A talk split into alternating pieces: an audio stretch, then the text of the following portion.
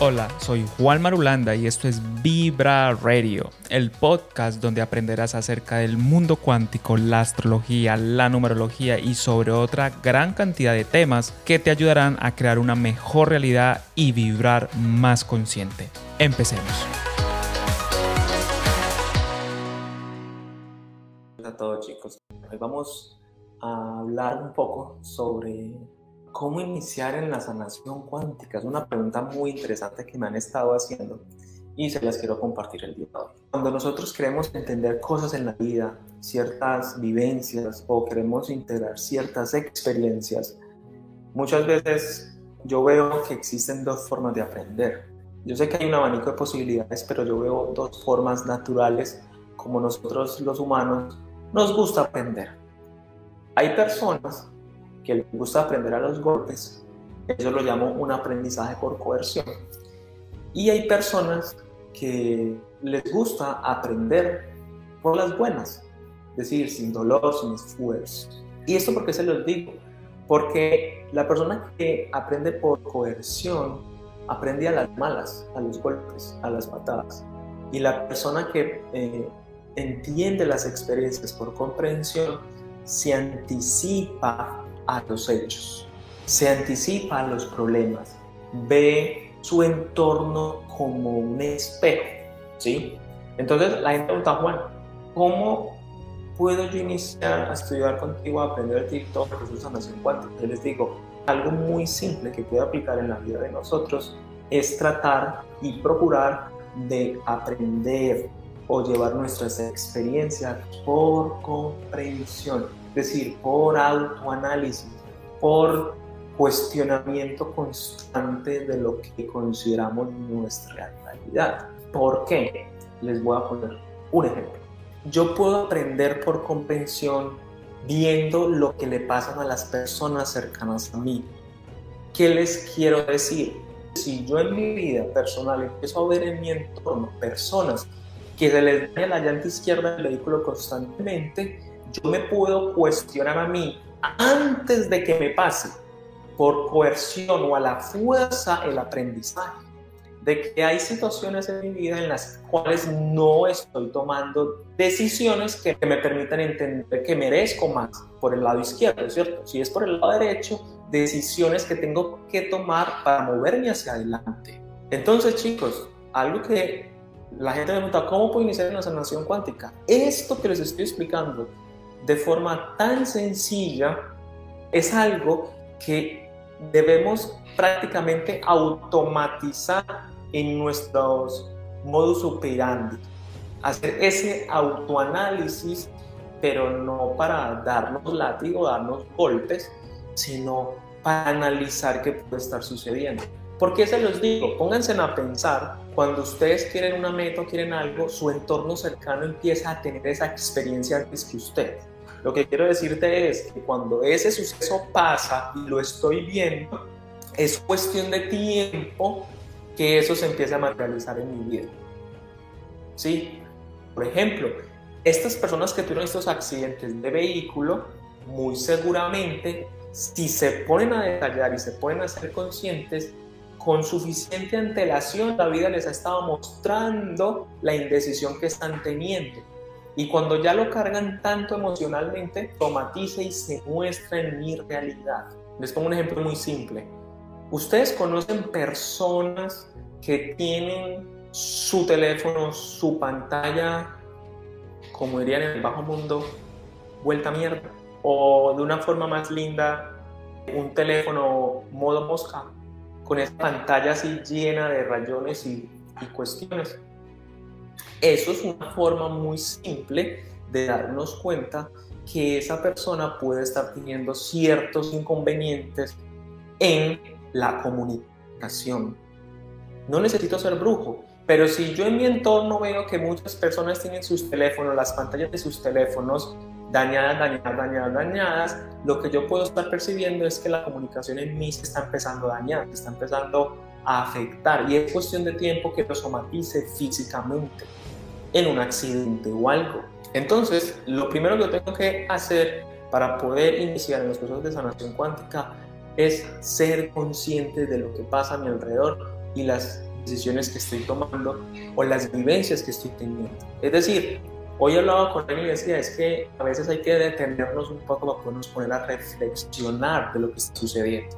Porque si ustedes se ponen a pensar, cuando ustedes plantean un viaje, se van a dar cuenta que muchas personas alrededor suyo van a empezar a irse de viaje. Entonces la gente empieza con los lamentos, no, pero ¿por qué el otro sí, por qué yo no? Es cuestión de tiempo. Si alrededor suyo hay gente que está teniendo la experiencia que tú quieres tener, significa que esa experiencia se está acercando a ti, tanto si es positiva como si es negativa la experiencia. ¿Y esto por qué se los digo? Porque procuro personalmente cuando les transmito a mis estudiantes tratar de entender el mundo por comprensión de esta forma. Les voy a decir otro ejemplo. Si tú eres una persona que está soltera y tienes 5 o 10 amigos y todos están casados, es cuestión de tiempo que tú seas el casado, ¿sí? Pero si todos están casados y se empiezan a divorciar y ya de los 10 no se divorciado, no te preocupes, es cuestión de tiempo que a ti te toca el divorcio. ¿Por qué? Porque lo que está pasando en mi entorno me está empezando a mostrar algo que se me puede somatizar, es decir, lo puedo experimentar. Entonces, chicos, la primera pregunta es, ¿ustedes quieren tener a las fuerzas, a la, a la mala, o como digo yo, por coerción? ¿O quieren integrar las experiencias de su vida por comprensión? yo preferiré y trataré de optar por comprensión, analizando mi entorno que se me puede presentar. Se van a dar cuenta que no es tan difícil el truco. ¿Y por qué se los digo? Porque normalmente la gente se imagina que los procesos de sanación tienen que ser algo supremamente complicados. Entonces, uno volverse una persona muy brillante en todo el tema de sanación, hay que cuestionarse eso. En Egipto, ahorita que estuvimos en Egipto el año pasado y en Jordania, hicieron la pregunta a mis estudiantes de nivel 3. Me, decían, Juanes, ¿qué es sanación cuántica para ti? Y yo les decía, chicos, sanación cuántica para mí es un estilo de vida. Juan, ¿qué es vibrar consciente para ti? Yo les decía, chicos, es un estilo de vida. Y lo primero, lo primero que uno debe preguntarse es, ¿qué me pasa a mí para que esa vivencia que yo quiero no pase? Porque partan de la siguiente idea, chicos, y se los digo con mi corazón, les digo lo siguiente. Lo normal es que la llanta o el caucho o la goma, como dicen en Chile, del vehículo funcione sin problemas. Entonces se lo voy a poner mejor. Hablemos de los animales. Un día yo estaba indeciso en tomar una decisión y mi carro te empieza a dañar una llanta chuzada. La regla dice chuzada, entonces yo digo, bueno, es un tema mío. Pero un día estamos en el río con mi perro y, oh, por cosas de la vida, la botella quebrada en el lugar correcto y mi perro se corta una patica. Entonces yo sé que no es el perro, no es accidente, es un tema de mis indecisiones personales. Entonces yo debo ser consciente de hacer ese análisis y reevaluar qué está sucediendo en mí, qué estoy pensando, a qué me estoy resistiendo. Porque nuestro cuerpo hace tantas asociaciones que uno no se alcanza a imaginar, chicos. Miren, les voy a contar una historia real. Porque la gente me dice, Juanes, yo quiero cambiar, Juanes, yo quiero. Y yo le digo, eso suena muy lindo, muy hermoso, pero se van a dar cuenta que uno quiere. Porque una vez yo me acuerdo que estaba atendiendo una, una mamá y un hijo y yo le preguntaba, ¿qué es lo peor que puede suceder si ustedes llegaran a sanar como me dijo? Y ella me dijo, lo peor que puede suceder es que mi hijo se vaya, que quiera ser libre y quiera volar sin mí. Yo le dije, pues, y eso no hacen los papás con los hijos. Motivarnos, incentivarnos, educarnos para crecer e irnos y volar alto. Chicos, muchas veces nosotros queremos cosas, pero no queremos soltar la identidad que tú tienes hoy no es compatible con la identidad de la persona que cumple sus sueños, de la persona que logra sus metas, de la persona que tiene la abundancia. Son identidades completamente diferentes. Y si yo no acepto esa identidad, no voy a poder hacer los cambios que deseo. Muchas veces hay que hacernos preguntas complicadas, chicos. Preguntas que nos lleven a interiorizar Y eso es lo que pretendo el día de hoy. Miren, les voy a decir una cosa, y se los digo completamente de corazón, y yo lo he vivido, porque ya me sumo a muchas personas que dejan su país. Pensemos en cuestión de energía. Si yo estoy en Canadá, soy colombiano, ¿cierto? Es un código con el que ya vengo instalado. Entonces, si yo me quiero hacer canadiense en el futuro, ¿yo qué debo aceptar? ¿A qué debo dejar de oponerme? Yo debo dejar de oponerme a los códigos canadienses para poder que la energía me provee, me dé los recursos y me reconozca como tal. Si yo no acepto eso, ese hecho que yo quiero no va a suceder, niños. Es decir, yo tengo que ir cambiando mi identidad, mi forma de pensar.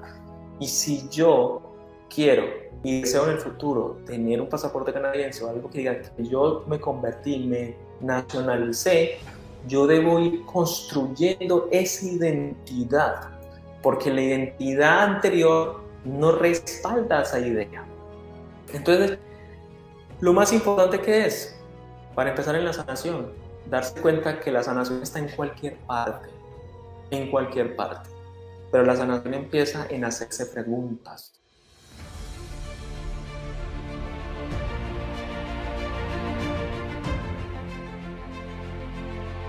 Gracias por escucharnos, nos vemos en el próximo episodio y recuerda, desde lo más profundo de tu corazón, vibrar consciente. Chao.